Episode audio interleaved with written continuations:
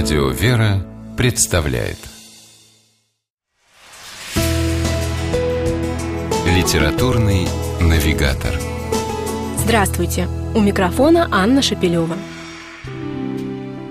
В жизни каждого человека рано или поздно наступает момент, когда хочется оглянуться на пройденный путь и предаться воспоминаниям. Этим отчасти некоторые психологи объясняют феномен бабушек на лавочке – они смотрят на проходящих мимо людей, многозначительно переглядываются и говорят «Гляди-ка, что творится, а вот в наше время» и пускаются вспоминать свою ушедшую молодость. Книга священника Евгения Пелешева «Перемена судьбы» и другие печорские рассказы тоже воспоминания человека, остро почувствовавшего необходимость вернуться в прошлое. Однако, в отличие от упомянутых бабушек, отцу Евгению для этого не потребовалось никого обсуждать, и уж тем более осуждать.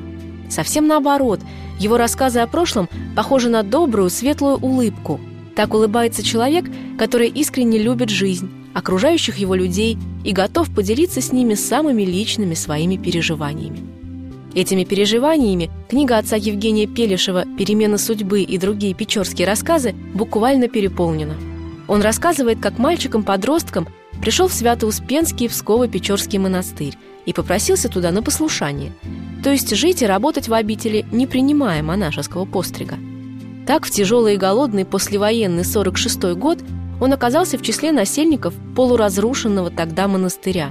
Стены и башни обители были пробиты бомбами, а многие из братьев воевали на полях сражений Великой Отечественной, были ранены или контужены. Вместе с ними молодой послушник участвовал в возрождении Великой Православной обители, впоследствии давшей миру удивительных духовных наставников – таких, к примеру, как известный старец архимандрит Иоанн Крестьянкин. Кем только не довелось побывать отцу Евгению в обители. Он крутил баранку монастырского москвича, звонил на колокольне, он даже выработал собственную, ни на что не похожую систему перезвонов. Он утихомиривал или, наоборот, вызывал к жизни мотор, подающий воду в водонапорную башню. В общем, как сам отец Евгений Пелешев справедливо заметил, легче сказать, чего он не делал. Об этом и многом другом он пишет простыми, порой даже безыскусными словами, но они берут читателя за душу покрепче самой изысканной поэзии, потому что идут из глубины доброго, любящего и искреннего сердца. Словом, книга протеерея Евгения Пелешева «Перемена судьбы» и другие печорские рассказы – замечательный пример того, как надо вспоминать о прошлом. С радостью, любовью и благодарностью за все, что было в жизни. С вами была программа «Литературный навигатор» и ее ведущая Анна Шапилева – Держитесь правильного литературного курса.